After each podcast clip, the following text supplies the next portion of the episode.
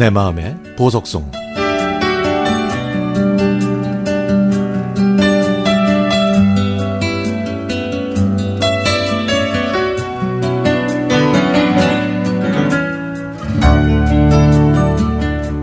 고등학교를 졸업한 다음 해인 1970년 어느 날 저는 시험을 보고 있었습니다.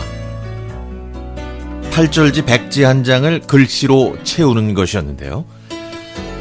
한 면을 일사천리로 메우고 뒷면으로 뒤집어 다시 채우고 있는데 그만 됐네 하는 사장님 목소리가 들렸습니다.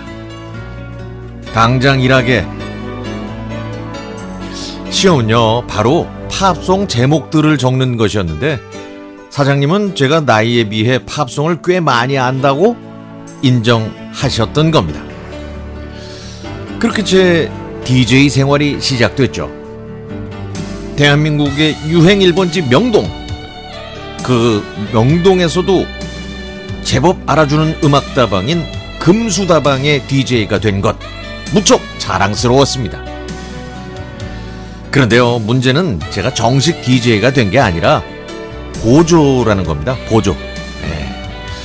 당시에는 그런 단계를 거쳐야 할 정도로 정식 DJ가 되는 게 쉽지 않았어요. 선배 DJ가 식사를 하거나 잠깐 쉴 때 저는 잽싸게 DJ실로 들어가서 데타 DJ 노릇을 했는데요. 레코드판을 올려놓는 턴테이블은 나란히 두 대가 있는데 첫 번째 턴테이블 음반에서 음악이 끝날 즈음 옆에 있는 턴테이블의 레코드에 신청곡을 골라 음악과 음악 사이 중간에 매끈한 부분에 정확히 바늘을 올려놓고 기다리는 동안 틀고 있는 음악이 끝나면 턴테이블의 소리를 서서히 내려주면서 동시에 바로 옆 턴테이블의 소리를 서서히 올려주는 것이죠. 이걸 양손으로 하면은 두 곡이 아주 자연스럽게 이어지는 겁니다. 아, 물론 처음에는 쉽지 않았습니다. 가르쳐 주는 사람이 없어서 눈썰미로 틈틈이 연습해서 익숙해진 거죠. 뭐 그러면 다 잘 됐냐고요?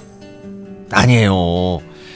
이게 말이죠. 좀처럼 기회가 나질 않아서 다방 한 구석에서 망구석이 되기 일쑤였거든요.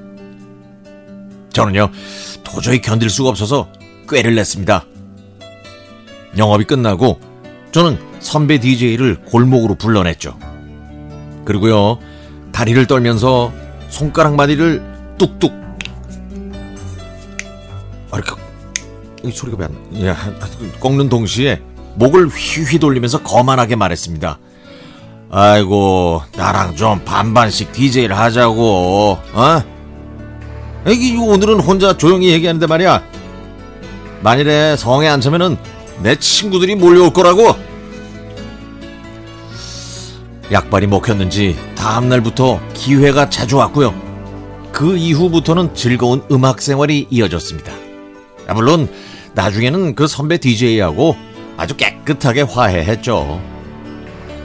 저의 즐거운 명동 생활은 금수다방과 그 다음에 일한 퀸다방에서 일했던 2년 동안이었습니다. 아, 지금도 그때가 그립네요. 음악으로 채워지는 그 하루하루가 정말 아무리 먹어도 배부르지가 않았습니다.